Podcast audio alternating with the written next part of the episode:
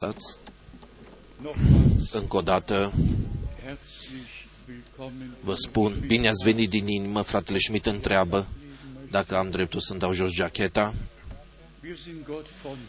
Noi lui Dumnezeu suntem mulțumitori din inimă că noi încă în libertate ne putem aduna pentru ca cuvântul lui Dumnezeu să-l putem asculta, auzi, să fim mulțumitori.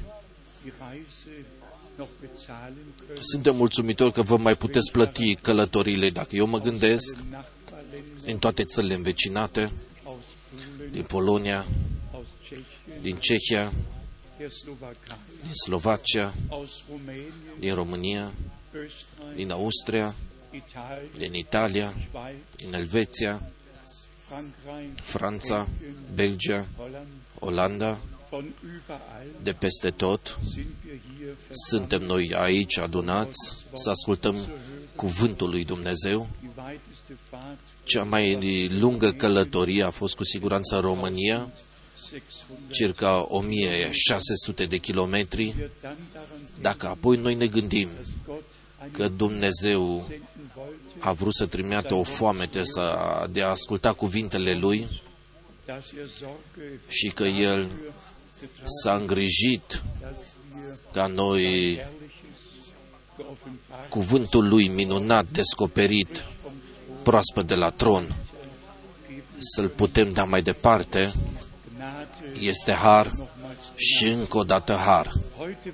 Astăzi eu vreau să vă întreb cine este de prima dată în acest loc. Ridicați-vă scurt mâna. Avem aici, soră scumpă, scoală-te în picioare. Din inimă, din inimă spun, bine ai venit, Dumnezeu să te binecuvinteze. Și cu asta leg imediat, da, soră, Dumnezeu să te binecuvinteze. Bine ai venit din inimă, bine ai venit, bine ai venit, Dumnezeu să vă binecuvinteze, bine ai venit, Dumnezeu să vă binecuvinteze. Cu aceasta leg întrebarea și frații noștri și surorile noastre în limba spaniolă, psalmul l-au exersat și îl pot să-l cânte. Este așa? Vă rog, încă nu l-ați exersat? Încă nu merge. Da. Eu psalmul 23 mi l-am dorit în limba spaniolă, ceva deosebit. Nu numai melodia și textul. Atunci, surorile noastre după aceea vor cânta. Da. Avem foarte multe informații din întreaga lume ce privește pe Papa, Statele Unite, Israelul, Iranul, am putea continua cu toate știrile deosebite din întreaga lume și în mod deosebit din domeniul care are o însemnătate biblică. Despre asta este vorba, asta ne interesează și dacă eu asta am dreptul să o ating, în 1947, când Israelul încă nu a fost proclamat ca stat, Iranul atunci sub șaișul Israelul dintre toate popoarele de prima dată le-au dorit binecuvântarea lui Dumnezeu și a fost cu adevărat a fost șaișul care poporul lui Israel un, un milion de frunze de palmier sau le-a dăruit. Dacă noi acum mergem în Israel, în Ierusalim, și vedem palmierii de acolo, ei toți vin de acolo din uh, Iran. Atunci, uh, cadou de la Shaish a fost un prieten Israelului din prima până în ultima zi. În 1947, decizia Națiunilor Unite ca Israelul să aibă o țară a lor proprie și va avea o țară și imediat au venit uh, uh, binecuvântările. Și ce a venit 1979 când bărbatul din Paris a zburat în Teheran, a venit o schimbare până la maxim și acum este același Iran cel mai mare dușman al Israelului și o exprimă deschis și spune doar atunci când Israelul nu mai există va veni pacea pe pământ. Deci, vedem cum toate lucrurile s-au schimbat. Apoi mai am aici ceea ce în ultima duminică în Zurich am spus. Eu am dorit ultima predică a fratelui Branham pe care el în stadionul din Zurich a ținut-o. Am vrut să traduc predica, dar din păcate a fost prea mult ecou în acea înregistrare, dar apoi fratele Keller mi-a dat extrase din ziare care au comentat adunările fratelui Branham și aici este scris o adunare în masă în Zurich. Ce pe mine m-a mișcat în mod deosebit a fost faptul că direct sub titlul principal a venit întrebarea ce spun bisericile despre acest eveniment. Și apoi vine următorul titlu, starea reformaților. Deci, ideile bisericilor reformate, apoi uh, comentariul catolicilor, apoi vine o, un comentariu unul după altul. Pe mine m-ar fi bucurat dacă aici undeva ar fi fost scris un titlu, aha, comentariu biblic. Deci perspectiva biblică. Nu ceea ce spun religiile, nu ce au spus atunci fariseii și cărturarii despre slujba Domnului nostru. Nu este important ceea ce au spus ei. Oamenii, cum judecă oamenii ceva, ci cum Dumnezeu în prezent face ceva. Și noi pur și simplu suntem mulțumitori că noi avem parte de ceea ce Domnul pentru timpul nostru a făgăduit. Și cuvântul Domnului aleargă eu înainte de la fratele Inodin.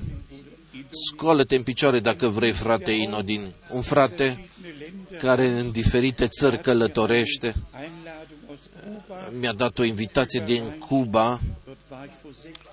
Acum 16 ani am fost acolo și uite acolo Dumnezeu din nou multe uși a deschis, a deschis inimi, așa că noi cu ajutorul lui Dumnezeu pentru anul acesta vom planifica o călătorie în Cuba. Deci n-am voie să uit înainte ca să intrăm în cercetarea cuvântului. Voi poate că aveți impresia că am trecut peste fratele Schmidt. Noi n-am trecut peste el. Noi avem de transmis salutări din întreaga lume pentru tine, frate Schmidt.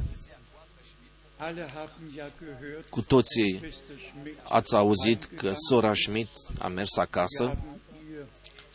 Noi, ultima cinste, i-am adus-o.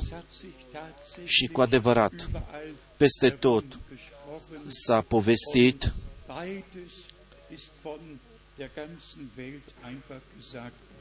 și amândouă lucruri s-au spus din întreaga lume.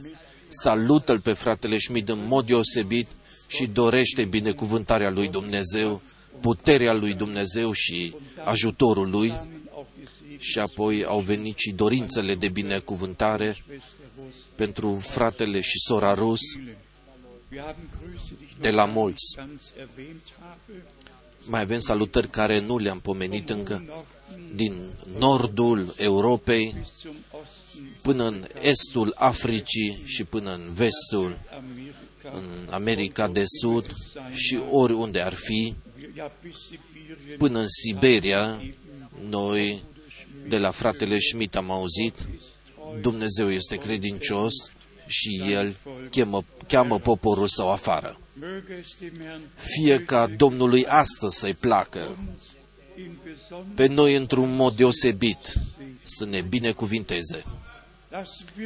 Ca cu adevărat nimeni, dar nimeni să nu plece din acest loc, din această adunare să nu plece binecuvântat. Ca toți, dorința inimilor să o primească astâmpărată. Și dacă surorile doresc acum să cânte sau în sfârșitul adunării, oricum ar fi cântarea voastră, dacă se potrivește acum sau mai târziu, noi în acest loc avem libertatea, noi nu trebuie să alegem dictatoric, noi Duhului Domnului o putem uh, preda așa cum El călăuzește și cum El ne conduce și cu cântările. Lăsați-ne să ținem pasul în interior, să avem parte de ceea ce se cântă.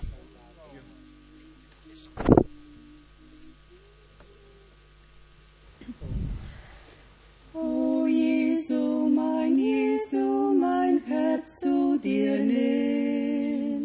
Errette mich ganz von dem eigenen Sinn, so dass es wird Himmel auf Erden schon hier, zu teilen die Schmerzen und Freuden mit dir. Herr, schenk mir die Kraft. Herr,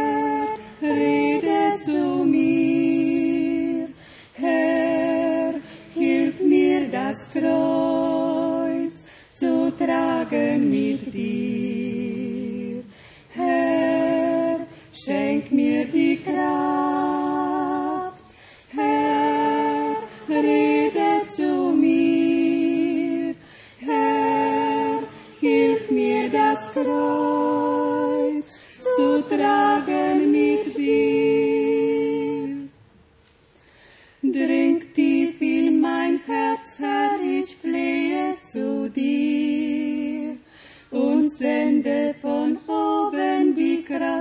auf zu mir, dass ernster und tiefer ich beugen mich kann, mich opfern und leben für dich, Gottes Lamm. Herr, schenk mir die Kraft. Herr, rede zu mir. Herr, hilf mir das Kreuz Deep.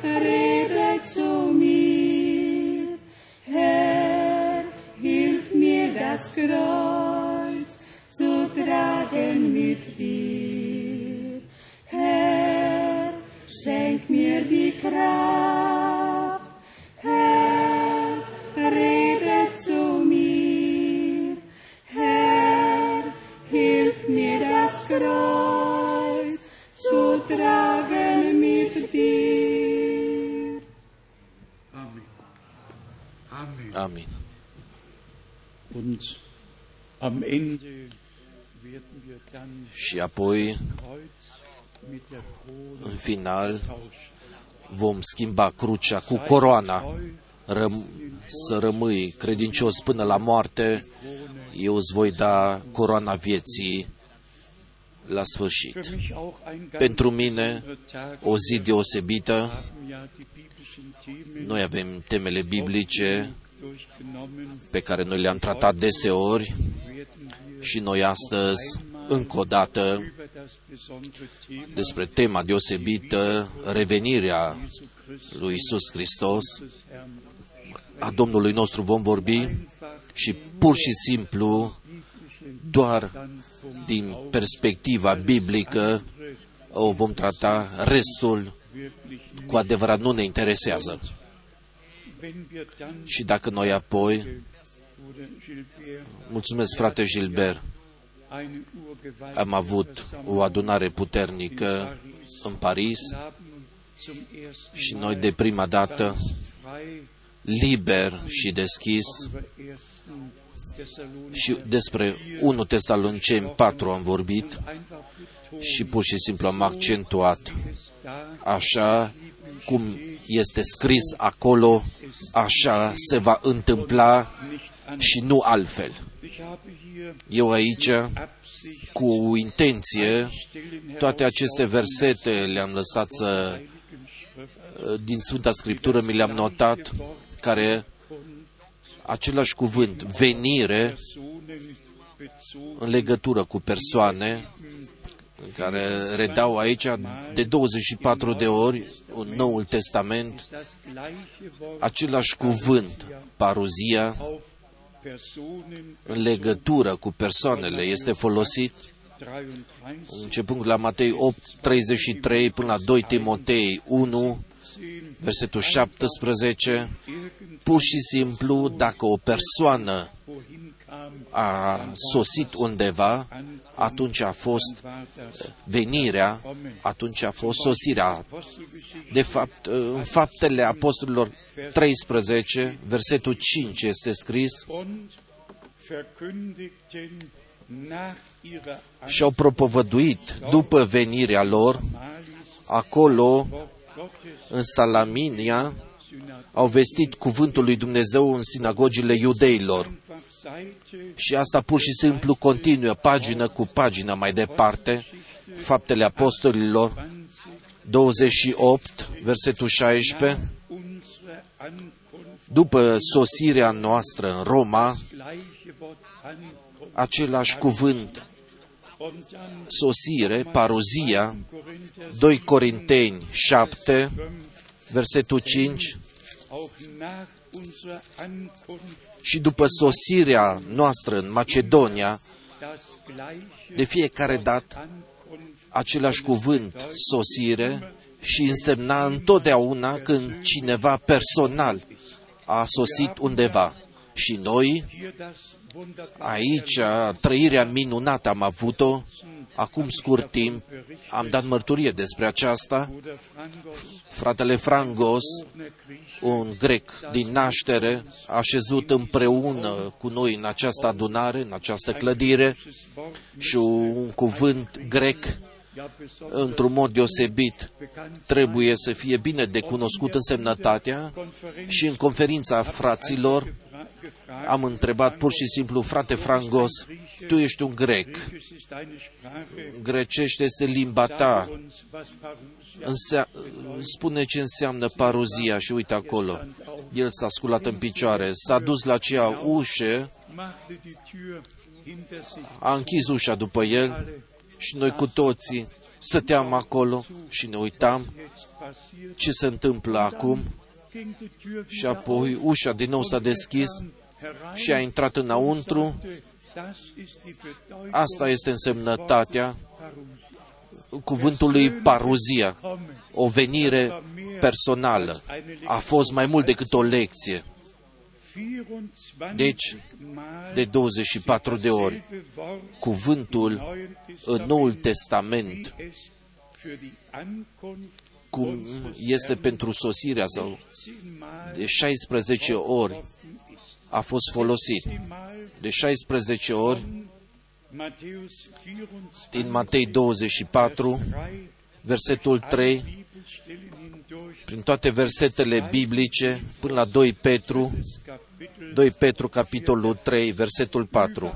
De peste tot, Wort cuvântul Wiederkunft, revenire sau sosire kommen, sau venire, selbe Wort, același cuvânt 16 este scris de 16 ori mit Bezug auf în legătură cu revenirea iubitului nostru Domn Erlösung. și răscumpărător.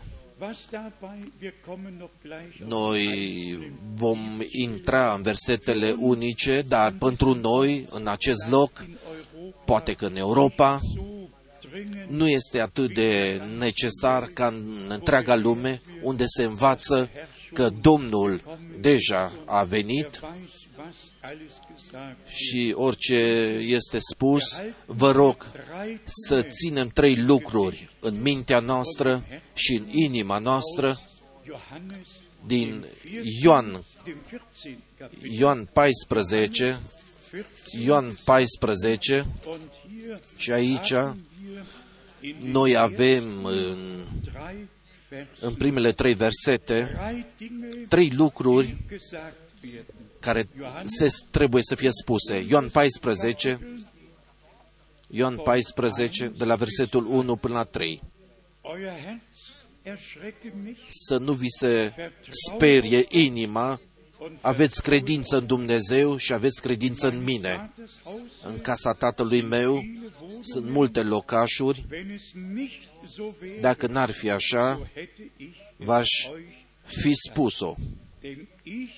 Denn ich gehe hin, Pentru că eu mă duc euch eine să vă Stätte pregătesc zu bereiten. un loc. Das ist der erste Punkt. Acesta este primul punct. Gehe hin, Eu mă duc euch eine Stätte să vă pregătesc un loc. Der zweite Punkt, Al doilea punct, wenn ich hingegangen bin, și după ce euch mă voi duce și vă voi pregăti un loc, komme, ich mă voi reîntoarce, verheiße aceasta este făgăduința, eu mă voi întoarce și punctul al treilea, și vă voi lua nehmen, la mine, damit ihr da, wo ca acolo unde sunt eu, seid. să fiți și voi. Also keine Verheißung, Deci nicio, făgădui, nicio făgăduință care cândva auf diese Erde nouă pe acest pământ va veni einen gewissen și apoi o perioadă de timp aici o va petrece, ich ci eu mă duc să vă pregătesc un loc. ich komme wieder Eu mă voi reîntoarce zu mir, ca să vă iau, damit da, pentru wo ca ich acolo bin, unde eu sunt să fiți și voi. also Deci, mit der Wiederkunft cu revenirea Domnului nostru, unsere Hinwegnahme luarea noastră în slavă este legată. ist Gottes Aceasta, acesta este cuvântul sfânt al lui Dumnezeu și așa rămâne. Noi cu adevărat cele mai minunate exprimări în legătură cu revenirea Domnului nostru le avem. Și noi doar câteva dintre ele le vom cerceta și ne vom adânci în ele. Dar înainte ca să o facem, eu doresc la punctul principal vreau să mă întorc și punctul principal este scris în 2 Petru, 2 Petru în primul capitol, 2 Petru, capitolul 1. Aici este vorba versetul 16. În 2 Petru 1, versetul 16, aici se spune, nu întemăindu-ne pe niște basme meșteșugit alcătuite, când noi v-am făcut de cunoscut puterea și revenirea Domnului nostru Isus Hristos, ci ca unii care am văzut noi înșine cu ochii noștri mărirea Lui. Ce a premers acestor lucruri? Ce Petru, prin însărcinarea Domnului, a scris înainte. Asta noi o citim de la versetul 3, din 2 Petru, în primul capitol. Fraților și surorilor, nu are niciun sens să vorbim despre revenirea lui Iisus Hristos fără ca să vorbim ce este necesar ca noi să fim prezenți atunci când Domnul se reîntoarce. Asta este principalul.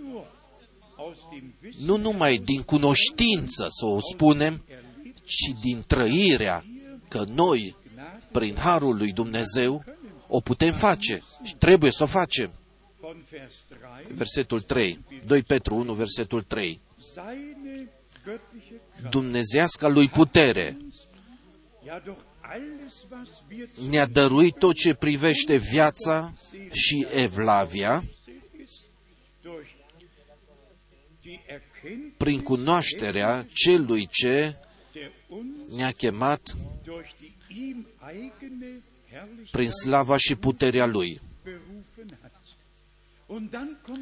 Și apoi vine enumerarea ce omul interior pentru zidire are nevoie, cum una aparține de cealaltă, pentru ca noi să avem parte de natura divină. Totul este numerat până la dragostea de frați, dragostea uh, generală a tuturor oamenilor și apoi în versetul 8 este spus că și dacă aveți din belșug aceste lucruri în voi, ele nu vă vor lăsa să fiți nici leneși, nici neroditori în ce privește de plina cunoștință a Domnului nostru Isus Hristos.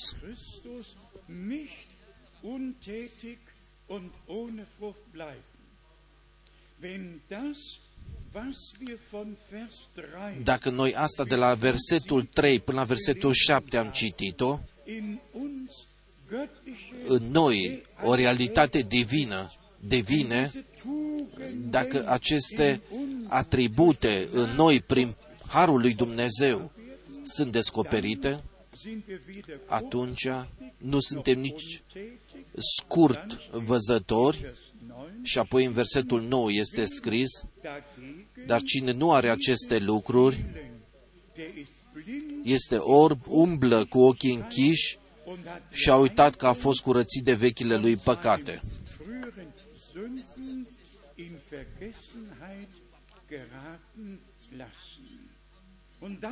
Apoi, versetul 10, de aceea, fraților, căutați cu atât mai mult să vă întăriți chemarea și alegerea voastră.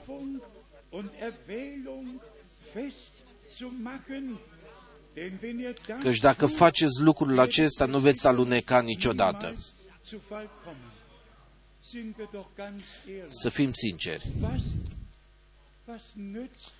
Ce ne ajută că oamenii spun că Domnul a venit deja. Heilige Schrift sagt uns deutlich, Sfânta Scriptură ne-o spune clar și răspicat. Când se va spune, El este în pustie, să nu o credeți. man sagen, Dacă se va spune, El este în corturi, să nu o credeți. denn wie der Blitz vom Deci cum fulgerul uh, vine din est și luminează spre vest, mit der Wiederkunft așa va fi des Herrn sein. cu revenirea Domnului.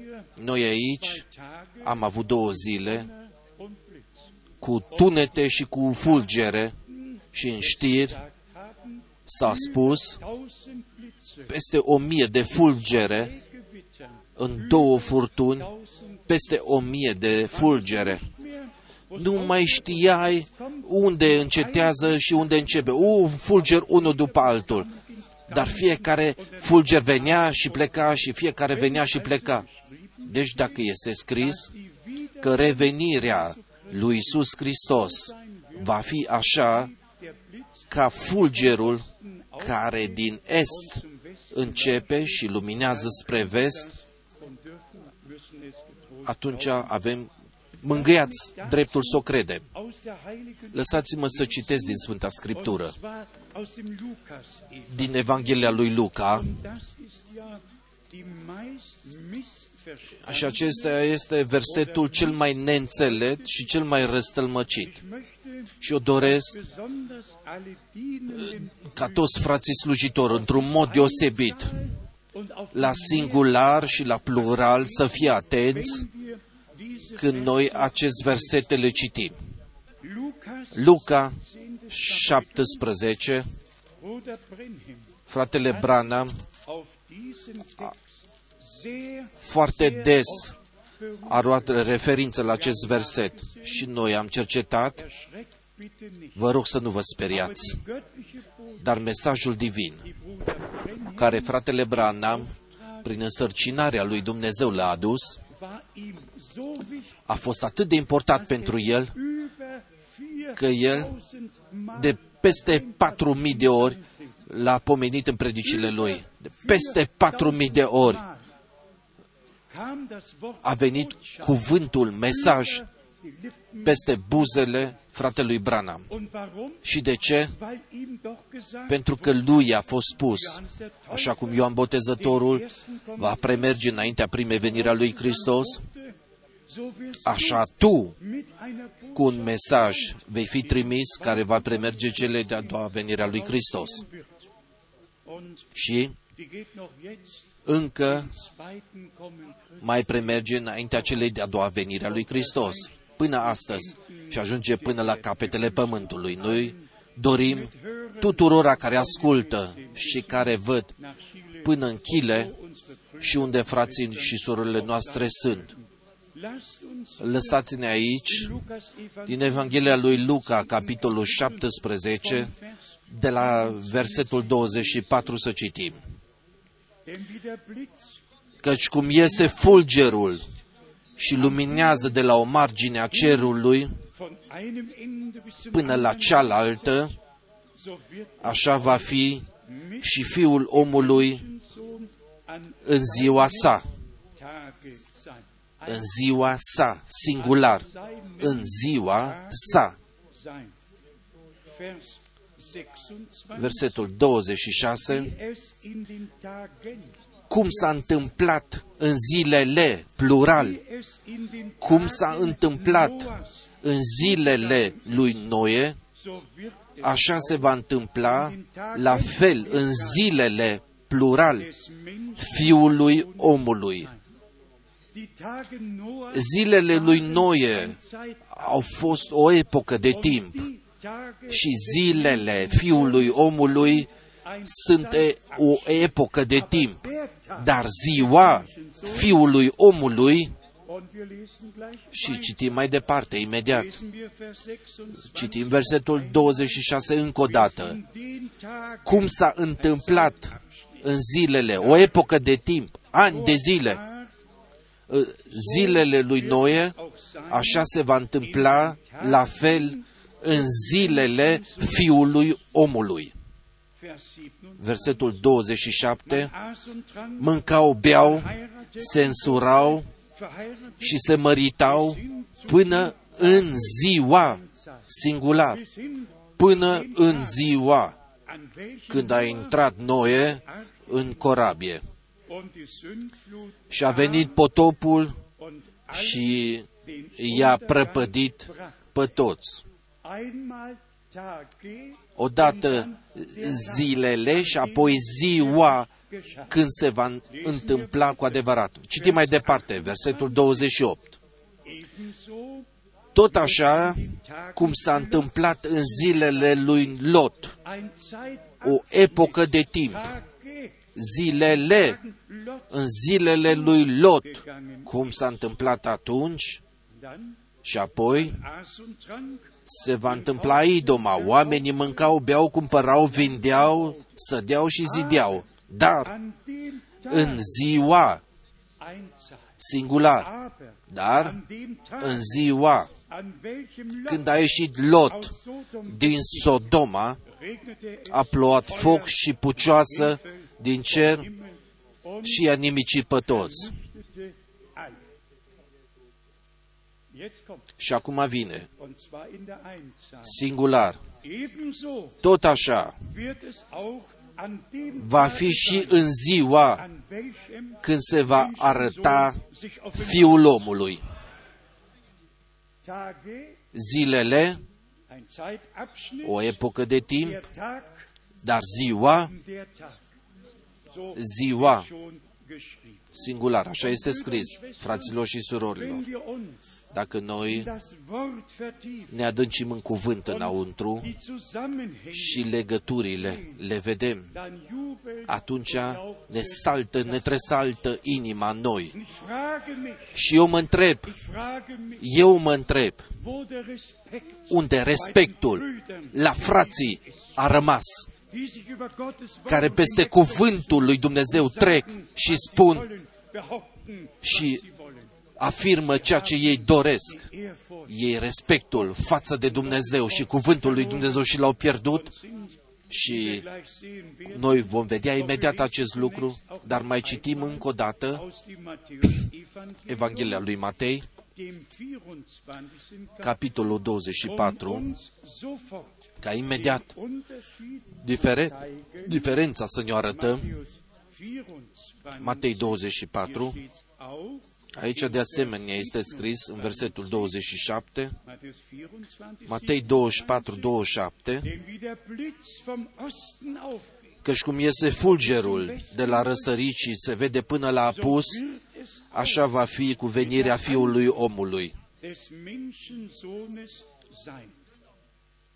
Revenirea Fiului omului. Vers 28, auf den möchte ich Versetul 28. Nu voi intra în amănunte, so wahnsinnig pentru că atâta de răstălmăcit este acest verset. Hier steht geschrieben, Aici este scris der Herr hat doch immer. și voi știți de fiecare dată Domnul a luat exemple din natură das Übernatürliche pentru ca ceva supranatural să prezinte, ca pentru toți să fie decuprins. Versetul 28, wo das Aas liegt, pentru că acolo unde este stârvul, die Geier. acolo se adună Dann kam vulturii și apoi a venit răstălmăcirea das geoffenbart că stârvul este cuvântul descoperit și vulturii sunt credincioși. weit gefehlt. Ai, pe lângă țintă, pe lângă țintă, cuvântul descoperit este viu. Lebendig. Cuvântul descoperit este viu. 4, Vers 12. Evrei, Lebendig ist das Wort Gottes. cu, viu este cuvântul lui Dumnezeu. Ein irdisch fassbares Beispiel. Un exemplu cuprinzător pământesc, sehen. Ich habe es voi o heute puteți schon vedea, erzählt. eu v-am pomenit-o deja în acest loc, din călătoria mea, Indien im din Land. India de Nord, din Banja, eu weite Strecken atunci mit dem Auto distanțe gefahren. mari le-am parcurs cu ma- mașina și cândva s-a întâmplat tocmai așa, când soarele era în stare zu gehen. ca să Und uh, apună și dintr-o dată, Eine solche Schar von ob es Bussarde waren oder Habichte dacă oder erau Geier vulturi sau dacă erau, waren, jetzt acum nu știu ce păsări erau acolo, dintr-o dată au coborât în jos was ist și eu m-am gândit ce s-a întâmplat acolo. Zu diesem Punkt Și când am ajuns în aceea, în, în apropiere, cineva, ein Tier un cadavru, uh, un animal, l-a călcat cu mașina și toate aceste păsări răpitoare s-au aruncat peste el. Dar a, a vrut să se spună că o adunare va avea loc, că poporul lui Dumnezeu va fi chemat când Domnul, ca un fulger, se va reîntoarce și noi, într-o singură clipă, vom fi schimbați. N-am nevoie de o răstălmăcire a cuvântului, ci doar ca să știm că Domnul a luat exemple pământești, Doch jetzt dar acum etwas ganz vine ceva foarte important, was ebenfalls ce de asemenea beachtet werden trebuie să fie, uh, să fim atenți. O spun tuturor fraților care propovăduiesc Dann cuvântul. kommt in Vers 9 Versetul 29 vine după aceea, der Drangsal. e vorba Gleich aber îndată în acele zile de necaz, după acele zile de necaz, soarele se va întuneca und der Mond și luna nu își va mai da lumina ei, stelele werden vom Himmel vor cădea din cer und die Kräfte și puterile cerurilor Schütterung. vor fi clătinate sau Da haben wir cutremurate. zwei Dinge. Aici avem două lucruri. Erste, Primul lucru, Kommen des Menschensohnes venirea Fiului omului wegnahm. și luarea noastră de Dann pe acest die pământ große Trübsal și apoi marele und năcaz Drangsalzeit, și acele zile de prigoană die Offenbarung și apoi descoperirea Fiului omului seinem Volke Israel. poporului său Israel. Vers 3. Versetul 30. Und dann wird das Și Zeichen atunci se va arăta în cer semnul Fiului omului. Und dann werden Și apoi toate semințiile pământului se vor poci und werden den Menschen și vor vedea pe Fiul omului venind pe norii cerului cu putere și cu mare slavă. wenn der Herr wiederkommt, Când Domnul se va reîntoarce Brautgemeinde, ca să iei biserica mireasa acasă, da wird niemand acolo nimeni nu va alle plânge. werden weitermachen. Toți vor face mai departe. Zwei werden auf einem Doi Feld vor liegen, fi într-un einer pat, genommen, unul va fi luat, einer unul va bleibt, rămâne. zwei auf dem Felde, Doi pe câmp, zwei an der Mühle. doi la Aber moară. wir sehen, Dar aici noi wir sehen vedem den Zusammenhang. legătura, Einerseits pe de o parte, Wiederkunft revenirea Domnului nostru iubit um uns heimzuholen, ca să ne ia acasă, wie er verheißen așa hat, cum El a ich făgăduit, gehe hin, eu mă euch duc die Städte să vă zu pregătesc un loc bereiten. Und ich komme și eu mă wieder, voi reîntoarce um euch zu mir zu ca să vă nehmen, iau damit ihr pentru ca și seid, voi wo auch ich să fiți unde sunt Und eu. dann setzt Și die apoi große Trübsal începe ein. marele Nach năcaz. der Entrückung După răpire die große va începe Trübsal marele ein. năcaz și marea Und dann prigoană. verliert der Mond Apoi seinen soarele se va întuneca, luna nu-și va mai da lumina ei, stelele vor cădea din cer. Das geschieht nicht Asta vor nu se der întâmplă înainte de răpire, asta se întâmplă după răpire Und ist schon die Einleitung și in este den deja Tag des începutul Herrn. zilei Domnului, care este descris în Vechiul și în Noul Testament. Dann Și apoi, kommt Vers 32, versetul 32, Baum, vorba despre Zmochin. De la Zmochin învățați pilda lui, seine Zweige când îi frăgește. Deci, noi cunoaștem cu toții cuvântul lui Dumnezeu. sehen wir Și așa noi aus vedem der Heiligen Schrift, wie din Sfânta alles Scriptură geordnet cum wurde, totul a fost rânduit, durch den Heiligen dar prin Geist, Duhul in Sfânt. den În Zusammenhang această legătură trebuie să fie adus in den es în legătura în hineingehört. care se potrivește. Kommen wir zurück Să ne întoarcem zu înapoi dem Wort aus Petrus, la cuvântul din Petru, 2. Petrus, 2 Petru, erstes Kapitel, primul capitol, nochmal die Mahnung încă o dată avertizarea an uns alle, la noi toți, mit der Wiederkunft care Jesu cu Christi revenirea lui Isus Hristos, a Domnului nostru, uns alle gerichtet adresat nouă tuturora. Hier Aici, im 2. Petrus în 2 Petru 1 haben 1, wir gelesen, noi am citit Vers 16, versetul 16, weiterlesen, noi am putea citi mai departe până la 19 umso fester steht uns și avem cuvântul prorociei făcut și mai tare, das wir besitzen. pe care noi îl Dann posedăm, și apoi müsst versetul ihr 20, vor allem fiindcă mai întâi de toate trebuie să fiți în clar și să știți că nicio prorocie din Scriptură nu se tilcuiește nu permite nicio tâlcuire proprie. In Kapitel 2 Și ce vine în capitolul 2 de la versetul 1, lesen wir da ce citim noi acolo, să continuăm mai departe. 2. Petrus, 2 Petru, zweites Kapitel. capitolul 2 de la versetul 1. Es sind allerdings Dar falsche Propheten, în orod s-au ridicat și proroci mincinoși, wie es auch unter cum și între voi vor fi învățători mincinoși, falși.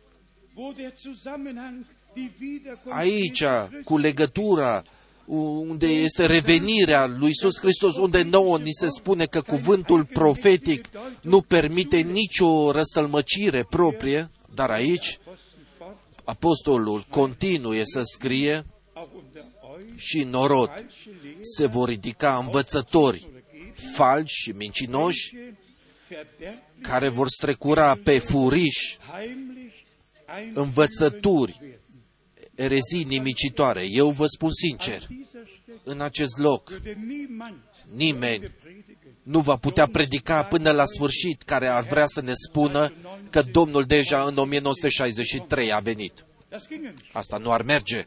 All diese Dinge Toate aceste lucruri offiziell, sondern nu se spun heimlich oficial, eingeführt ci pe furiș sunt introduse și apoi ucenici sunt trași. Dann steht weiter, după ei și apoi este scris în versetul 2, viele werden mulți îi vor urma bei ihren Ausschweifungen în destrăbălările lor um și din pricina lor wird der Weg calea adevărului va fi vorbită de rău, bagiocorită. Așa o avem die Deutung, prin toate aceste răstălmăciri. wahre Botschaft, Mesajul prețios care Dumnezeu nouă ni l-a încredințat este vorbit de rău, este pus sub semnul întrebării, dar lasst es mich getrost lăsați-mă să vă spun mângâiat, adevărul va birui, Das Wort Gottes cuvântul lui Dumnezeu rămâne în picioare și Dumnezeu are ultimul cuvânt und jede Deutung și fiecare răstălmăcire este judecată și va fi nimicită. nur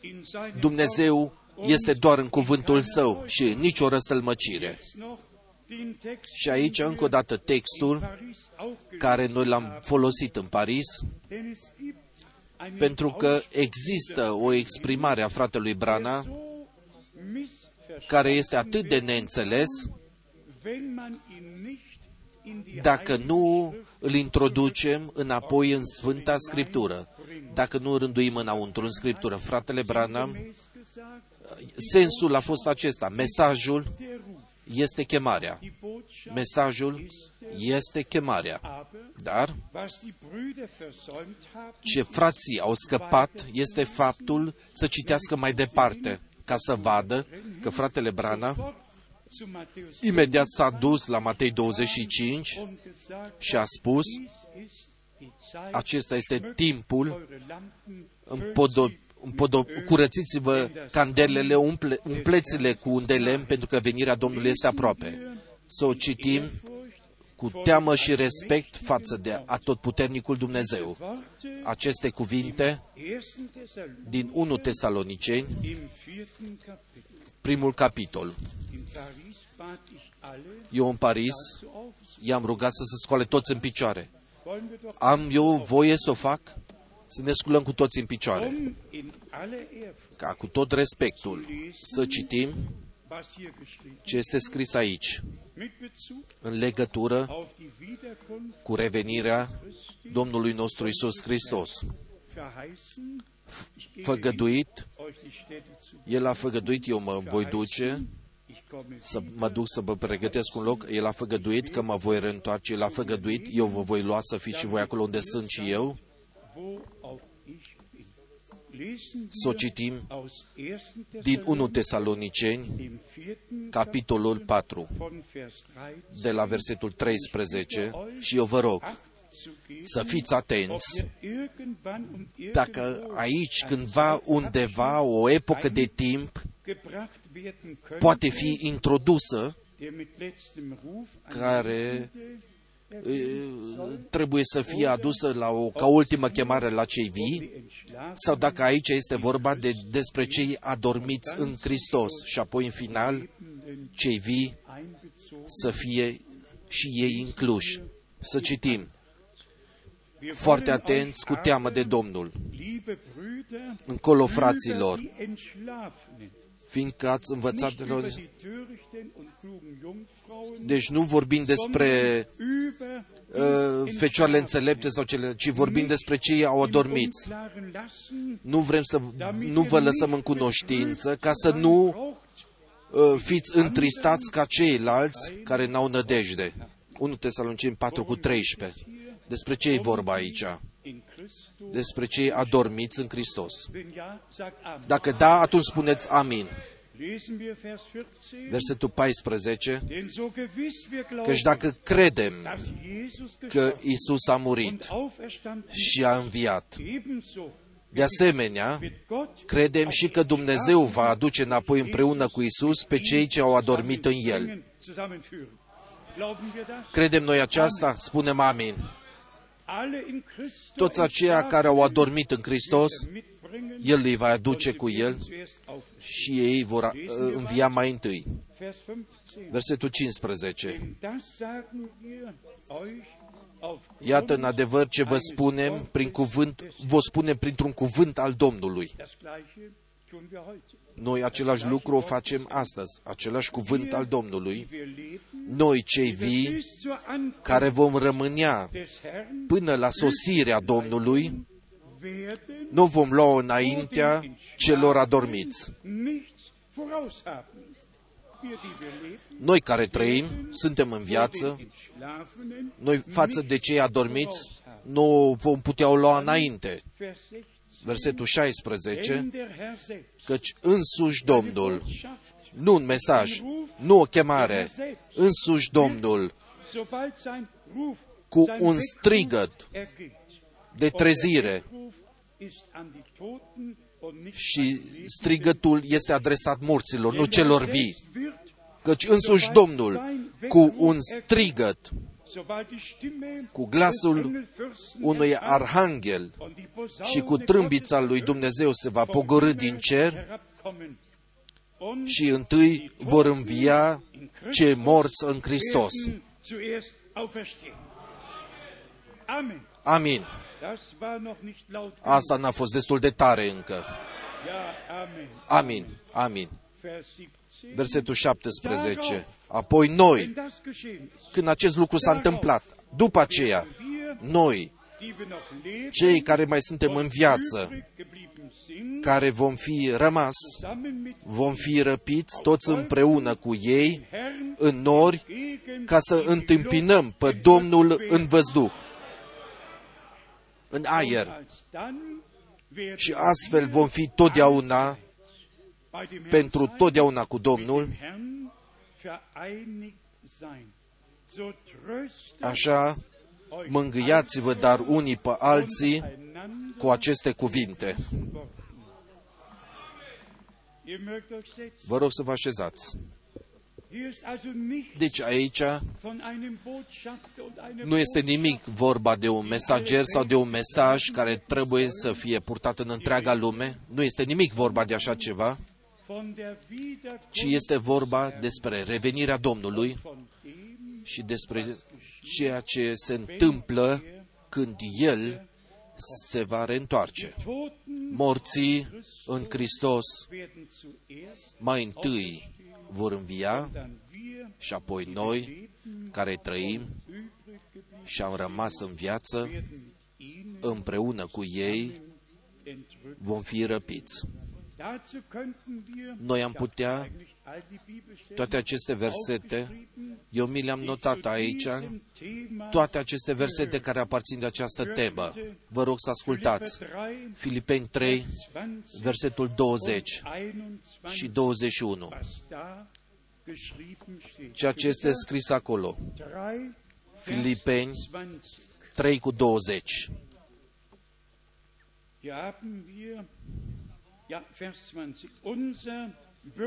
Dar cetățenia noastră ist im Himmel, este în von ceruri, wo wir auch de den unde Herrn, și așteptăm Jesus Christus ca mântuitor als Retter erwarten. Pe Domnul Isus Hristos. Niedrigen Leib El va schimba trupul stării noastre zmerite și îl va face asemenea trupului slavei sale, vermöge prin lucrarea puterii pe care o are de a supune toate lucrurile. Asta se întâmplă atunci, în acea clipă, wenn unser Herr wiederkommt când Domnul nostru se va reîntoarce și noi schimbarea prin har erleben dürfen. o vom trăi-o. Mögen es alle Fie ca toți din întreaga lume să o audă. Apostelgeschichte Faptele Kapitel 3, Apostolilor, capitolul 3, versetul 21. eben nur noch Noi citim doar aceste locuri care aparțin de această temă pentru ca toți să știe dass die Heilige că Sfânta Scriptură so lehrt, așa o învață uns so hinterlassen. și nouă ne-a fost așa uh, Apostelgeschichte lăsat. Faptele Apostolilor, capitolul 3, 21. versetul 21, Zum Herrn und Heiland. despre Domnul și Mântuitorul Ihn muss nostru, allerdings pe care cerul aufnehmen trebuie să-l primească până la timpurile așezării din nou a tuturor lucrurilor. Despre aceste vreme a vorbit Dom- Dumnezeu prin gura tuturor sfinților săi proroși din vechime. Römer Romani, Kapitel 8. Romani 8, Römer Kapitel 8. Romani 8 Und hier lesen și wir aici noi citim versetul 11, 8. Romani 8 cu 11. Und wenn der Geist Și des dacă Duhul celui Jesus von den ce a înviat pe Iisus dintre cei morți in euch wohnt, locuiește în voi, wird er, der Cel ce a Christus înviat pe Hristos Iisus din morți auferweckt hat, auch va eure învia și trupurile voastre muritoare lebendig machen durch seinen din pricina in euch Duhului Său wohnenden Geist. care locuiește în voi. Hier haben wir, Aici noi avem, geliebte Brüder, iubiți frați și surori, einen sehr, sehr wichtigen Punkt. un punct foarte important. Die Fülle des Geistes, die Plinătatea Kraft des Duhului, Heiligen puterea Duhului Sfânt, ist nicht nur nötig, nu este doar um den necesar Dienst ca auszuüben. slujba să o putem efectua, Kraft des Heiligen puterea Duhului Sfânt ist nötig, este necesară damit diese sterbligen pentru ca Leiber aceste trupuri muritoare lebendig werden, să poate dass deveni vii, să verwandelt poate fi werden schimbate. können. Wir alle wissen, Noi cu toții unser știm Herr că Domnul hat es doch nostru gesagt, a spus-o "Bleibe clar. in Jerusalem, Rămâneți în Ierusalim până veți fi îmbrăcați der Kraft cu puterea din înălțimi.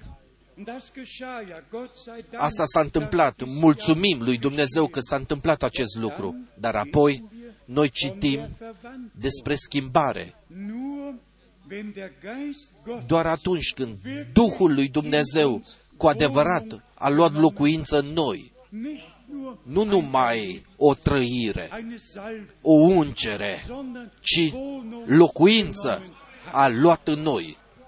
Auch darüber Și despre aceasta, fratele Branham atât de minunat a vorbit, über die despre unși din timpul sfârșitului. Man kann gesalbt Poți să fii uns cu Duhul Sfânt, aber hat der Heilige Geist dar Wohnung a luat in Duhul uns Sfânt genommen, locuință în noi? werden wir vom Heiligen Geist Suntem noi geleitet. călăuziți de Duhul Kann Sfânt? der Heilige Poate Geist ca Duhul uns Sfânt in alle să ne călăuzească în tot adevărul? Asta este lucrul cel mai important. Nu numai o ungere, sondern eine ci Wohnung o in locuință uns, în Wohnung noi, nehmen. să ia locuință în noi. Și ăsta e lucrul important și fraților și surorilor. Eu cred dass nur că numai Duhul lui Dumnezeu în tine și în mine, die Verbindung legătura cu Dumnezeu și cu cuvântul lui Dumnezeu o poate face. das kann kein Asta nu o poate face niciun om. Durch den Trebuie ca Heiligen prin Geist Duhul Sfânt, aus Gnade prin har, gewirkt să fie, sein.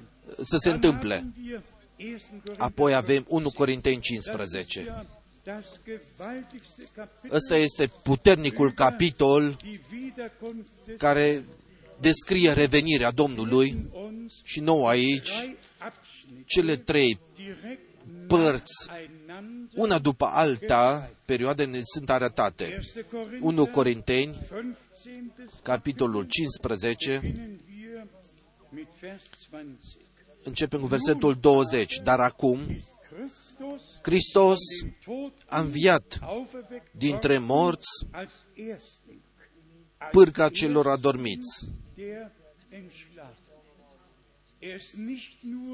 Der Entschlafenen. Er ist nicht nur der El nu este doar întâiul născut dintre mulți far- frați, el este întâiul celor adormiți, care a înviat, dintre care a luat morții puterea, care a biruit pe Satan și a treia zi a înviat. Apoi, versetul 21, că dacă moartea a venit printr-un om, tot printr-un om a venit și învierea morților.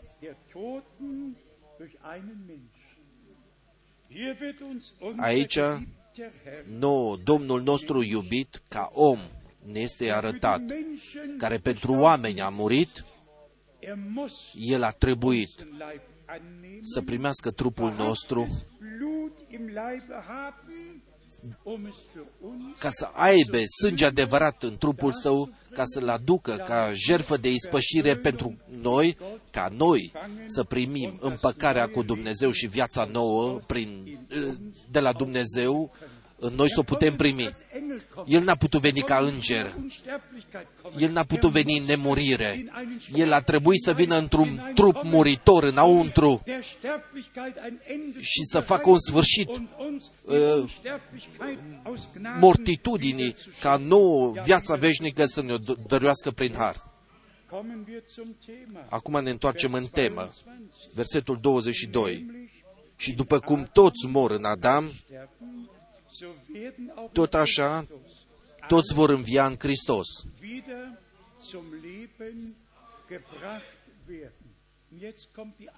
Și acum vine împărțirea. Acum vine împărțirea. Dar fiecare, la rândul cetei lui, sau gloatei lui, Hristos cel din tâi rod, apoi la venirea, revenirea lui, cei ce sunt a lui Hristos. La revenirea lui, mai întâi Hristos, apoi cei ce aparțin lui, care sunt proprietatea lui, care trebuie să fie schimbați și vor fi schimbați, care aparțin lui Hristos la revenirea lui. Versetul 23. Eu asta o spun cu o durere, că în toate celelalte limbi, cuvântul revenire lipsește. Doar ca venire sau sosire ne este redat. Dacă în engleză sau în toate celelalte limbi mondiale, de revenire nu este nimic de citit, numai de venire. Noi cu adevărat avem marele privilegiu că reformatorul a fost în țara noastră și că el, Harul, l-a avut înaintea lui Dumnezeu să fie exact în traducere ca să spună despre ce de fapt este vorba. Aici este marea diferență. Există și venirea Domnului când El ca fiu al omului va veni și toate popoarele înaintea Lui le va aduna. Există și venirea Lui când El va bate pe Anticrist. Există venirea Lui când totul va fi, se va stârpi în foc. Există venirea Lui când El pe muntele măslinului va păși. Dar aici este vorba de revenirea pe care El a făgăduit-o. Eu mă voi duce să vă pregătesc un loc și mă voi reîntoarce, mă voi reîntoarce. Nu numai voi veni, mă voi reveni ca să vă iau să fiți și voi acolo unde sunt și eu. În engleză este come again. Este doar în Ioan 14 și apoi nu mai este niciodată așa scris, ci doar venire. Ar trebui să fie scris come again, revenire, revenire. Și de aceea, noi câteodată, fraților noștri din toate celelalte limbi, trebuie să-i ajutăm. În versetul 24 este scris, în urmă va veni sfârșitul, când El va da împărăția în mâinile lui Dumnezeu Tatăl, după ce va fi nimicit orice domnie, orice stăpânire și orice putere. Also Deci, als Erstling mai Christus. întâi Hristos, Alle, die ihm apoi bei toți seiner aceia care la revenirea Lui aparțin Lui Und dann și după das aceea Ende. sfârșitul. Das Ende. Sfârșitul. Und es wird genau beschrieben, Și este exact descris în versetul 25 denn er Căci muss als trebuie ca el să împărățească bis ihm alle ca împărat Feinde până va unter pune die pe Füße toți vrăjmașii sub picioarele sale. Wir haben wir schon Aici das noi deja Tausende avem Reich, deja die împărăția de o mie de ani. Unseres Herrn auf Erden. Împără, Und dann împărăția lui de o mie de ani pe pământ și apoi vine ultimul dușman la rând, v- versetul 26, vrăjmașul cel din urmă, care va fi nimicit, va fi moartea. haben wir die Vollendung. Și apoi avem desăvârșirea în versetul 27 și 28.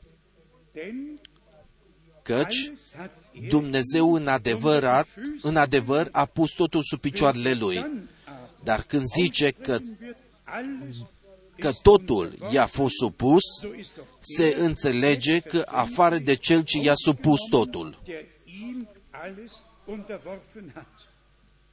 Vers 28. Versetul 28. Sobald Și când toate lucrurile alles îi vor fi supuse, unterworfen ist, wird auch der Sohn atunci chiar și Fiul sich se va supune dem celul alles ce i-a unterworfen supus toate lucrurile, pentru ca Dumnezeu să fie totul în toți. hat.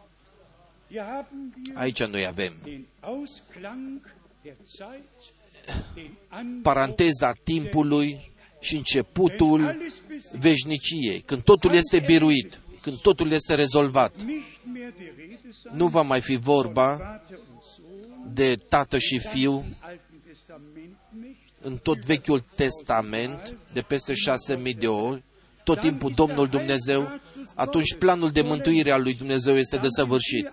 Atunci noi, ca fii și fiice al lui Dumnezeu, suntem desăvârșiți în prezența Domnului er als König geherrscht, și când El, ca împărat, va stăpâni, toți dușmanii seine vor fi pus sub talpa picioarelor Lui. Dann kommt das Și apoi va veni sfârșitul. Dann wird Și apoi Dumnezeu alles, va fi totul în toți. dann hat sich Apoi alles gelohnt. totul s-a rentat. Der Erlösungsplan Planul de răscumpărare Vollendung și-a găsit aus Gnaden uh, gefunden. desăvârșirea prin har. Staune, wie übersichtlich Eu sunt uimit das Wort. cât de clar este cuvântul lui Dumnezeu. Wir dürfen tatsächlich Noi cu adevărat in die Heilige Schrift avem dreptul să ne uităm în Sfânta Scriptură înăuntru să vedem amănuntele și harul să-l avem, beschenkt care îl avem de la Dumnezeu, durch den Heiligen ca prin Duhul Sfânt, cu adevărat, în tot adevărul, să fim călăuziți înăuntru. De ce? keine eigene Lehre, Că nu avem o învățătură proprie, nu avem o închipuire proprie, noi putem crede, așa cum Sfânta Scriptură ne-o spune. Să o mai ne întoarcem încă o dată la punctul principal înapoi.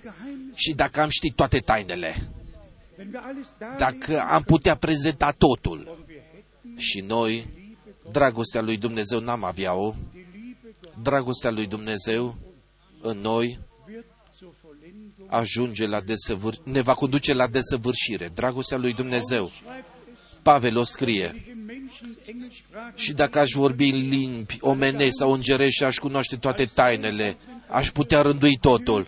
Aș avea o privire generală de toate eve- evenimentele cum n-a fost niciodată. lautete sinngemäß so, Astăzi un- m-a sunat cineva și mi-a spus Achtung in dieser Zeit este cea mai fratelui Franchi a fost res, dată responsabilitatea cea mai mare din acest timp, Verantwortung responsabilitatea, responsabilitatea a preluat-o Dumnezeu. El a preluat responsabilitatea, nu eu, și El veghează asupra cuvântului Său și veghează peste noi, noi care trebuie să propovăduim cuvântul Lui. Suntem mulțumitori Domnului că noi intrarea, noi intrarea în cuvântul Său prin har am primit-o.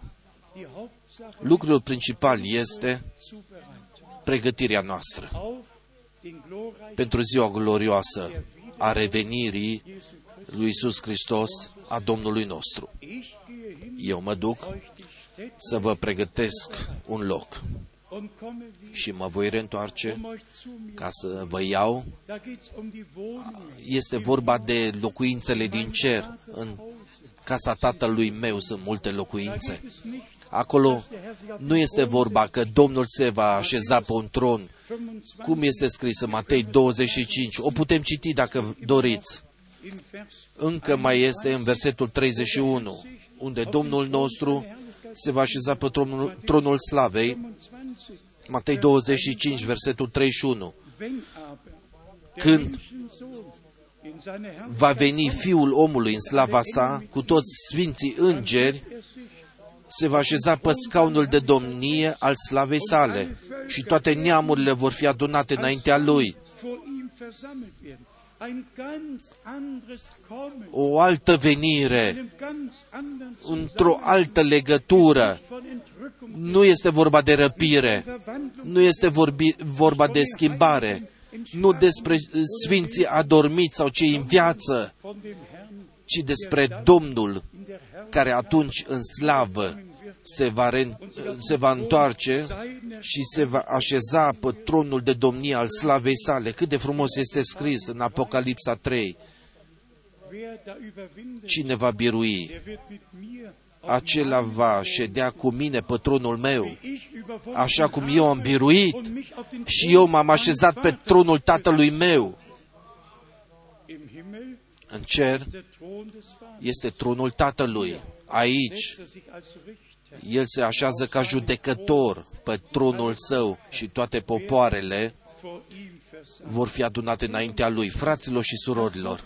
Cuvântul lui Dumnezeu, indiferent dacă în Evanghelie îl citim sau în scrisori, este atât de clar. Dacă nouă, prin Duhul Sfânt, In den bestimmten în legăturile po- ă, potrivite ne sunt descoperite. Zurück Încă o dată, înapoi la 2 Petru, dem ersten Kapitel. la primul capitol. Gott uns Că Dumnezeu nouă schenken möge, să ne dăruiască harul ca cu adevărat innerlich, în interiorul nostru să fim zidiți, dass diese Tugenden ca aceste atribute, aceste calități, cum aici sunt descrise, uns und durch uns, prin noi și în noi să fie descoperite sage euch auch, și eu vă și spun de ce aceasta este posibil. Pentru că în versetul 4 este scris von den überaus wichtigen, despre făgăduințele atât de importante pe care El ni le-a dăruit, damit wir im Verderben ca prin ele drinnen und Anteil an der Götter să fim părtași de firea dumnezească și să fugim de stricăciunea care este în lume prin pofte. De la noi nu putem face nimic. Noi putem doar crede den Wirken Gottes. Și să stăm deschiși față de lucrarea lui Dumnezeu. Der Dar dacă pe baza importantelor făgăduințe pe care noi prin credință le-am primit Natur și a, primim parte de firea dumnezeiască, mal der innere Aufbau. atunci începe zidirea interioară a omului interior. El trăiește zidirea lui. Versetul 5. Darum Tocmai de aceea, ihr dați-vă și voi mit Aufbietung allen toate silințele in eurem Glauben ca să uniți cu credința voastră in fapta, der Tugend cu fapta wirken.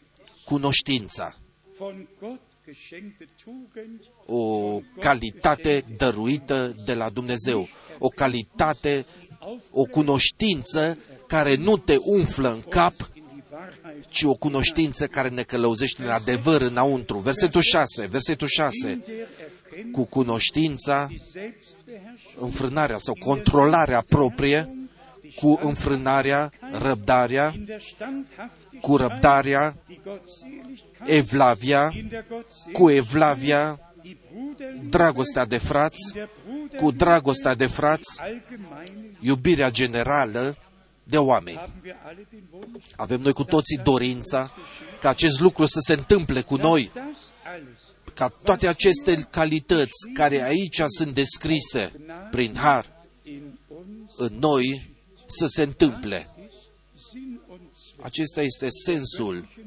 și ținta mesajului divin care pentru pregătirea noastră, pentru ziua glorioasă, sunt necesare. Dann Și apoi, wir unsere Erwählung alegerea noastră și chemarea noastră o putem întări nie wieder și niciodată ca să nu mai cădem. steht hier Așa este scris aici, in Vers 10. versetul 10, Seid De aceea, fraților, căutați cu atât mai mult. Să fim sinceri odată. Noi cu toții, prima dragoste, prima râvnă, prima dedicare, mai este asta cu atât de proaspătă în noi, este nouă în noi, sau lucrurile și-au pierdut răsunetul. Aici, în versetul 10, dar de aceea, fraților, căutați cu atât mai mult să vă întăriți chemarea și alegerea voastră. Căci dacă faceți lucrul acesta, nu veți aluneca niciodată. Spuneți amin, amin, amin. Niciodată nu veți aluneca.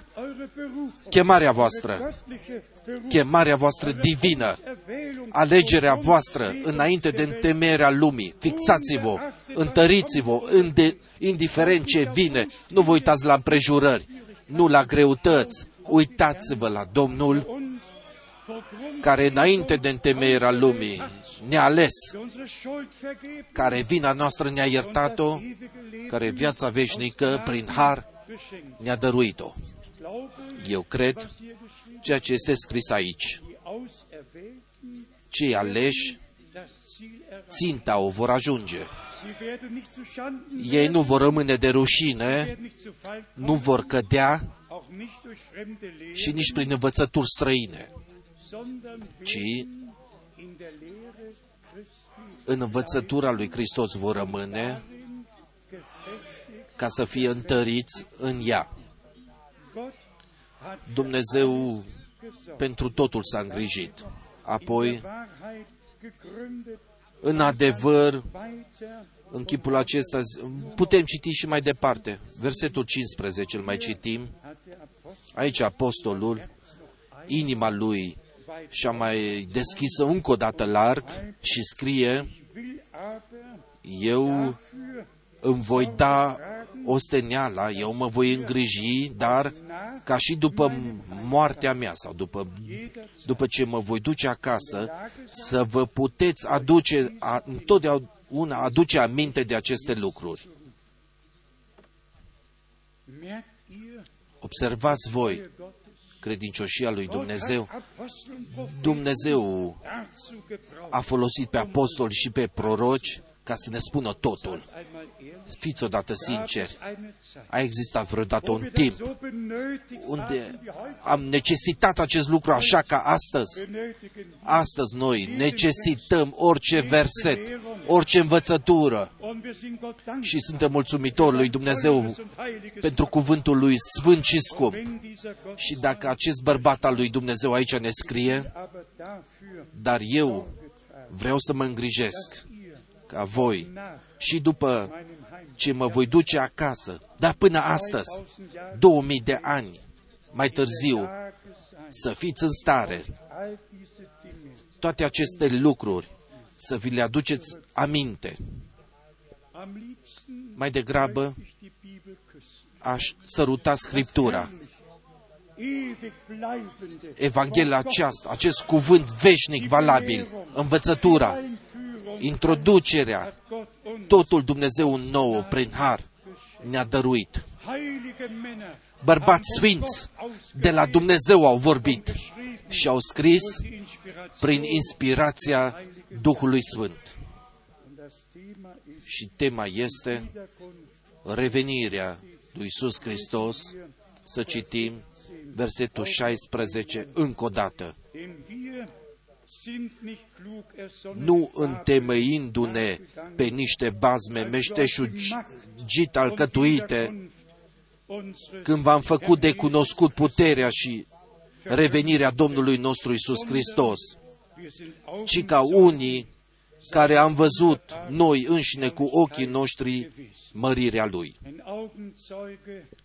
Sogar ein Ohrenzeuge un martor ocular, nächsten Vers, auzibil, in beiden nächsten și Versen, apoi următoarele două versete, cum este scris, von Gott dem căci El a Vater primit de la Dumnezeu Tatăl cinste și slavă. Verherrlichung empfangen, als von der Atunci când din slava minunată s-a auzit deasupra lui un glas care zicea, an ihn erging. Dieser Acesta este Fiul meu prea iubit, în care îmi găsesc plăcerea. Și apoi kommt das Zeugnis des vine Gottes mărturia bărbatului lui Dumnezeu haben wir și ja, noi înșine am auzit acest glas venind din cer, als wir mit când ihm eram cu auf El dem heiligen pe Berg muntele waren. cel sfânt. Und danach konnte Și er după sagen, aceea El a putut spune, umso fester steht și uns cu atât nun mai mult avem cuvântul prorociei făcut și mai tare. Damals Atunci haben die Apostel apostolii auf das prophetische Wort hingewiesen. au indicat spre cuvântul profetic, noi astăzi Beides hin putem indica în amândouă, pe amândouă lucrurile, cuvântul profetic și cuvântul apostolic. Noi, întreaga scriptură, uh, putem indica spre ea, was Gott durch Propheten, ceea was ce Gott prin durch Apostel Dumnezeu, prin proroci și prin apostoli a vorbit și a lăsat să fie scris. Toate aceste lucruri, noi der zusammenfasst. le avem în cuprins, Alle Brüder, fie ca toți frații, entgleist sind, care au alunecat, die der Wahrheit den Rücken care au gekehrt întors haben, spatele adevărului, der Wahrheit kein Glauben n-au geschenkt dăruit haben, credința adevărului, deshalb die Irrtümer de aceea rătăcirile le-au primit verfallen sind. și sunt căzute în ele, căzuți în ele, Darunter gibt dacă există oameni noch zurechtbringen kann. care Dumnezeu îi mai poate corecta, Auch diese fie ca și el și această dazu gebrauchen, predică, această prezentare să o folosească în toate popoarele, în limbile și în toate națiunile să o so facă. viel haben wir verstanden. Atât am înțeles noi. 1. Thessalonicher 1 Tesaloniceni, capitolul 4, hat nichts nu are nimic de a face cu un mesaj pentru cei vii. Ich will euch Și über die Entschlafenen eu nicht im nu vreau să vă las în neclaritate despre cei adormiți. Și atât de sigur Iisus Hristos a înviat, Entschlafenen El cei adormiți îi va adăuga și îi va aduna împreună und den Christus entschlafen și apoi Domnul va veni, zuerst auferstehen reveni Domnul și mai întâi cei adormiți în Domnul vor învia și noi cei vii, bereit waren, noi care era, suntem pregătiți, noi care am auzit mesajul, noi care corectarea am primit-o, die wir uns mit Gott noi care cu Dumnezeu și cu cuvântul lui Dumnezeu în conformitate ne-am lăsat aduși, noi care credem auch unter Beweis și prin ascultare am dovedit-o că credem,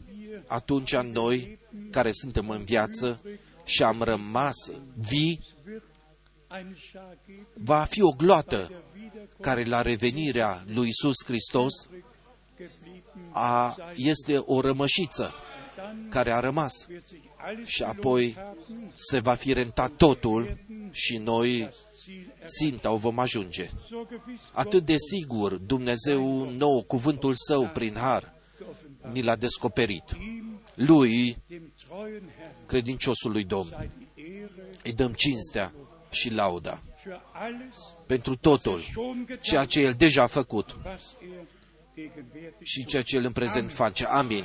Amen. Amin. Wir stehen auf, Ne sculăm în picioare uns im Chorus singen. și lăsați-ne să cântăm cântarea așa cum sunt, So muss es sein. așa trebuie să fie.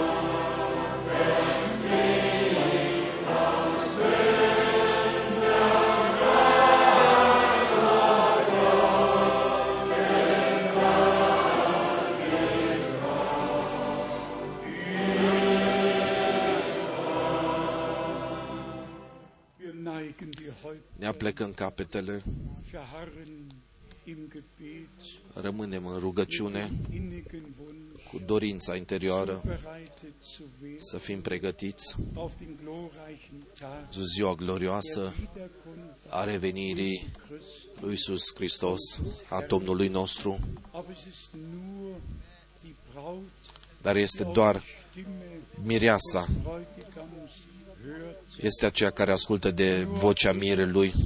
Numai El este acela care cuvântul Lui, Seinen al lor săi îl adresează și ai Lui ascultă de vocea Lui și vocea Lui sein teures este cuvântul Lui sfânt și minunat, von Herzen. care noi din inimă îl credem.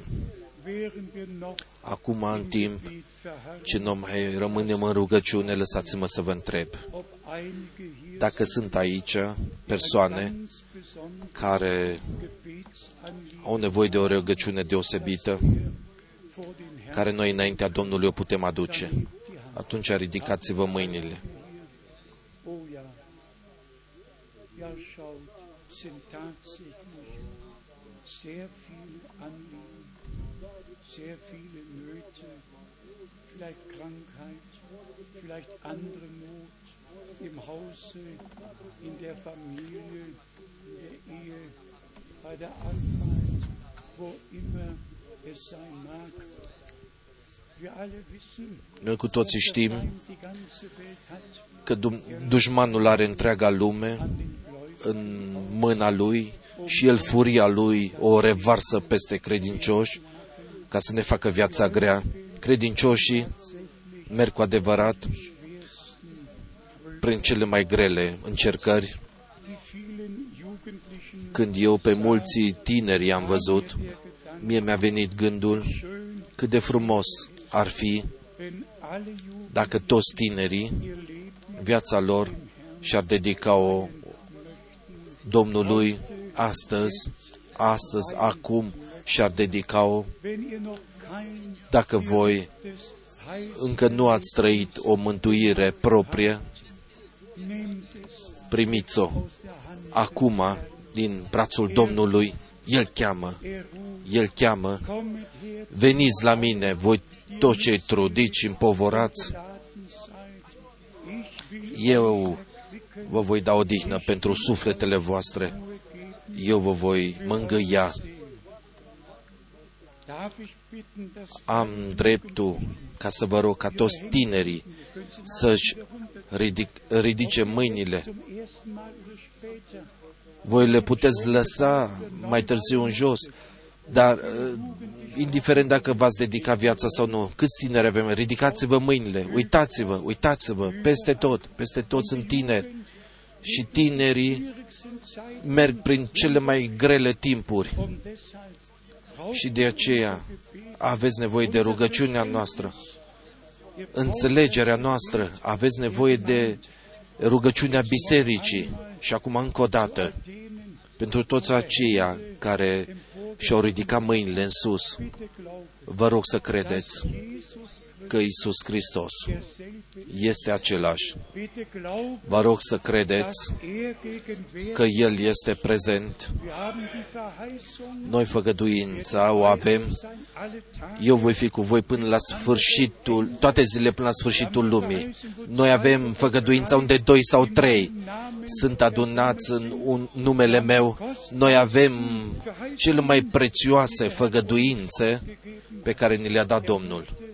El dorește ca astăzi cuvântul Lui în mijlocul nostru să și-l confirme cu toți. Toți care sunt acum, care cred acum și acum cântăm crede numai, crede numai și apoi fratele Schmidt se va ruga cu noi.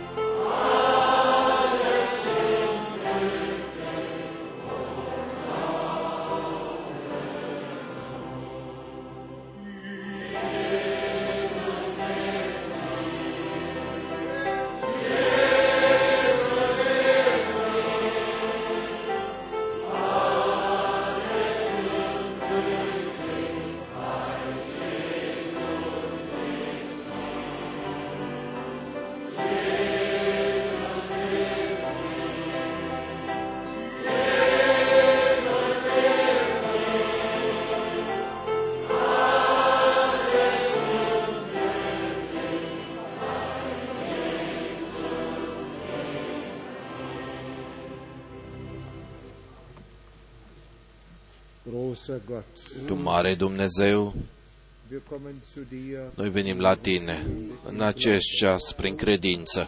im Glauben, Herr Jesus, În credință, Domnule Iisuse Hristoase, dein Wort. că cuvântul Tău este adevărul. Wir danken dir, Noi ție îți mulțumim o Herr, că Tu, o Doamne, Wahrheit gebracht, adevărul l-ai adus, Wahrheit gelebt, l-ai trăit adevărul Wahrheit uns belehrt. și în, în adevăr ne înveți. Îți mulțumim, Doamne Iisuse Hristoase, că Tu vorbești cu noi și încă ne mai chemi. Rufst den ein Tu, Dumnezeul, Tu chem pe fiecare persoană în parte. Tu încă mai bați la ușă, Doamne, și dorești să intri înăuntru, Doamne. Gnade, dass wir Dăruiește-ne har ca să-ți permitem de a intra înăuntru. Gnade, dass uns Dăruiește-ne har ca copiii noștri pe care Tu ne-ai dăruit, Doamne, als Jugendliche ca niște ihr Herz tineri acum inimile lor să și le deschide, o Doamne, și Tu să poți intra înăuntru. ersten Platz ein. Să iei primul loc, Doamne Iisuse. Danke dir dafür, Eu îți mulțumesc pentru aceasta, im vollen Vertrauen că printr-o credință de plină, încredere de plină, ți putem aduce înaintea tronului Tău de har. irgendwie Și toți, Doamne, care cumva, într-un fel, sunt opriți, stopați durch Umstände, prin împrejurări, oricare ar fi ele, o Doamne, dar Tu, der du alles Tu care ai biruit totul, Umstände hast, toate, biru, toate împrejurările le-ai biruit, in Gewissheit zu dir kommen. ca, și îți mulțumim că putem veni în siguranță la Tine și să o mai spunem o dată, Doamne, noi ți aducem Ție pe copiii noștri, Doamne Iisuse, Tu singur, Tu singur, o Doamne, știi totul, Tu ești totul în toți, noi ți îți mulțumim, Dumnezeule, că ai vorbit cu noi într-un fel și noi știm prin aceasta că noi vom fi la Tine und uns mit dir vereinigen. și vom fi cu Tine una cu tine, cu adevăratul, cu înviatul și tu care te vei reîntoarce, Doamne Iisuse. Îți mulțumesc pentru aceasta. Fii cu noi mai departe. Binecuvintează tu din bogăția harului tău. Peste tot, Doamne, Volk mithören. unde poporul tău te ascultă. Binecuvintează-i. Îți mulțumim pentru aceasta. Amin. Gemeinsam, Jesus ist Sieger Să cântăm împreună. Iisus este biruitorul. mit. Să cântăm împreună din Und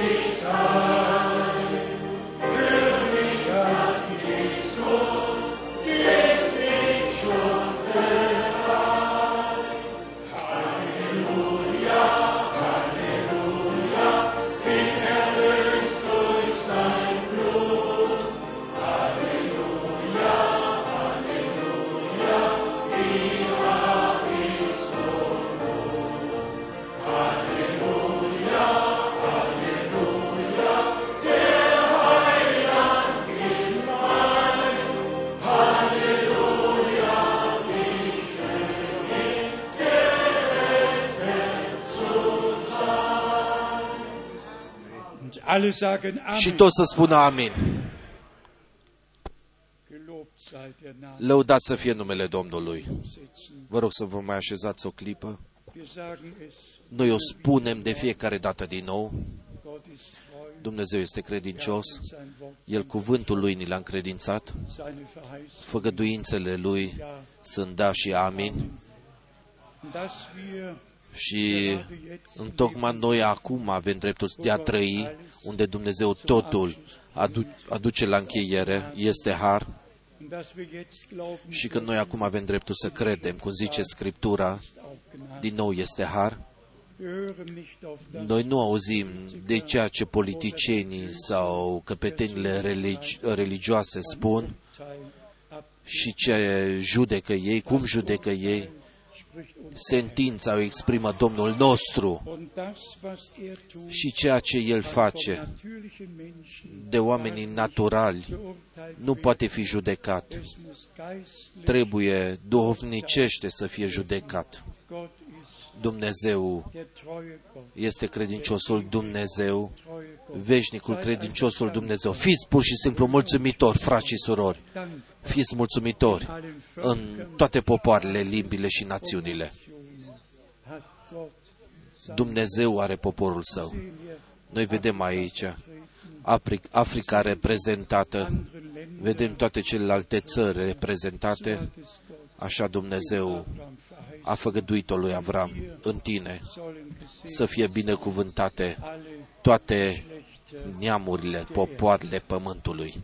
War es klar genug A fost dargelegt clar worden? destul predicat, prezentat 1 Tesaloniceni 4. Es ist Fraților, wirklich klar. este cu adevărat clar Worte Gottes. în cuvântul lui Dumnezeu. Da, este așa. Și pentru aceasta suntem foarte, foarte mulțumitori Domnului.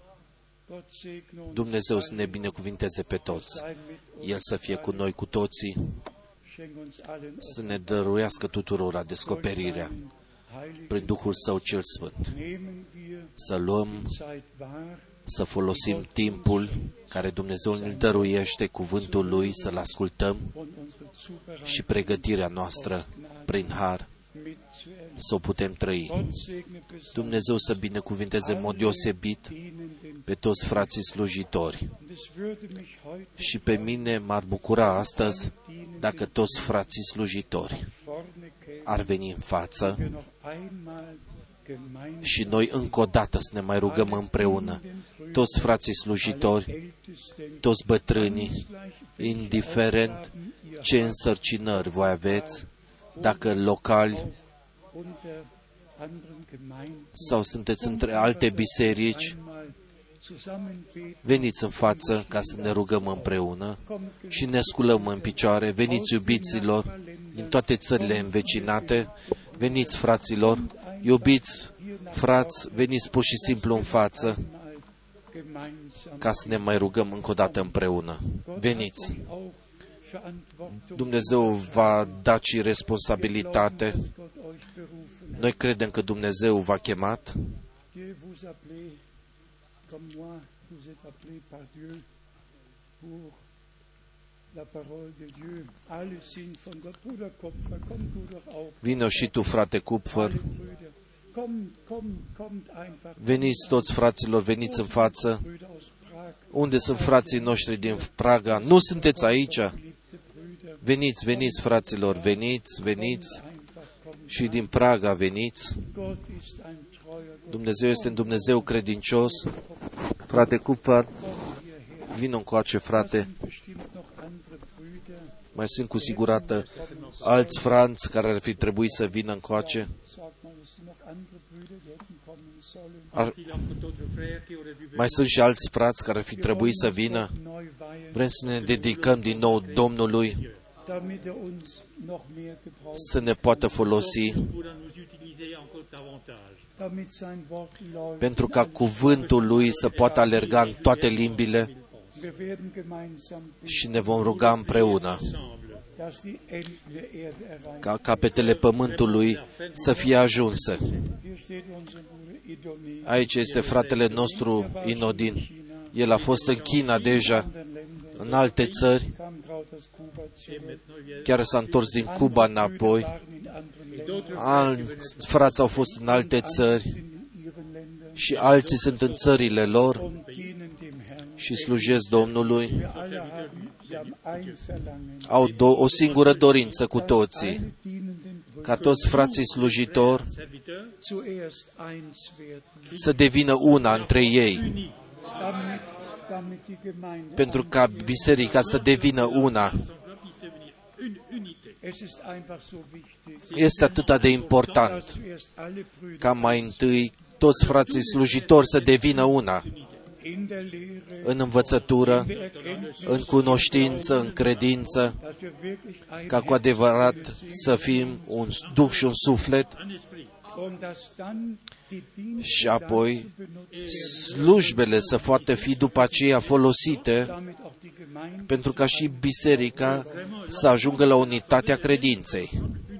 die, die Zeit ist da. Timpul sosit, a sosit, timpul a sosit, Gott schenke uns dazu Dumnezeu să ne dorească har pentru acest lucru. Wollt ihr alle mitbeten? Vreți să vă rugați împreună cu noi? Für alle dienen, Pentru toți frații slujitori să ne rugăm și aceia care nu au venit în față, Bruder Kukatsch und an, frate cu Caci, ca și toți ceilalți frați, unser Bruder aus Bratislava, fratele nostru din Bratislava, hätte kommen können. el ar fi trebuit să vină. Gott hat ja überall Dumnezeu are peste tot pe frații lui, poporul lui. Lasst uns jetzt, Haideți acum să ne rugăm. großer Gott, Tu, mare Dumnezeu, wir danken dir für dein noi îți mulțumim pentru cuvântul tău descoperit. danken dir für die Klarheit, Îți mulțumim pentru claritatea cuvântului tău. wunderbare Klarheit. Minunatul ta claritate, minunata ta claritate în cuvântul adevărului. Wir danken dir für die Botschaft Noi îți mulțumim pentru mesaj und für den Botschafter. și pentru mesager. Tu te-ai îngrijit, o Doamne, dass wir Belehrung haben, ca să primim învățătura, dass wir dein Wort haben, să avem cuvântul tău, das Wort der Apostel, cuvântul apostolilor, cuvântul prorocilor, heiliges Wort. cuvântul tău sfânt. Wir danken dir dafür, Și noi ție îți mulțumim so heilige în numele sfânt al lui Isus. Segne alle Brüder, Binecuvintează pe toți frații, allen Sprachen binecuvintează în toate limbile, în toate popoarele und Nationen și națiunile și cheamă poporul tău afară. dir, dem Allmächtigen, Ție tot puternicului Dumnezeu sei Preis und îți spune cinste și slavă, Ruhm und Anbetung, slavă și închinare, jetzt und in alle acum și în vecii vecilor. Habe deinen Weg Tu să ai calea ta mit deinem Volk, cu poporul tău, dein Wille geschehe, voia ta să se întâmple, dein Wort werde bestätigt, cuvântul tău să fie confirmat. Rette die Verlorenen, Salvează pe cei pierduți, heile die Kranken, vindecă pe cei bolnavi, befreie die Gebundenen, eliberează pe cei legați segne dein Volk, și binecuvintează poporul tău. sei dir hingelegt Totul să-ți fie ție predat und wir danken dir von Herzen și îți mulțumim din inimă für alles, was du uns geschenkt hast. pentru tot ceea ce ne-ai dăruit In Jesu heilige, în numele Sfânt al lui Isus. in Jesu În heilige numele Sfânt al lui Isus. Und alles Volk Și sage tot Amen. poporul să zică amin. Amen. Amin. Amin. Singen wir noch Amen. Să mai cântăm amin, haleluia. Nous chantons encore Amen, Alléluia. Amen. Gott,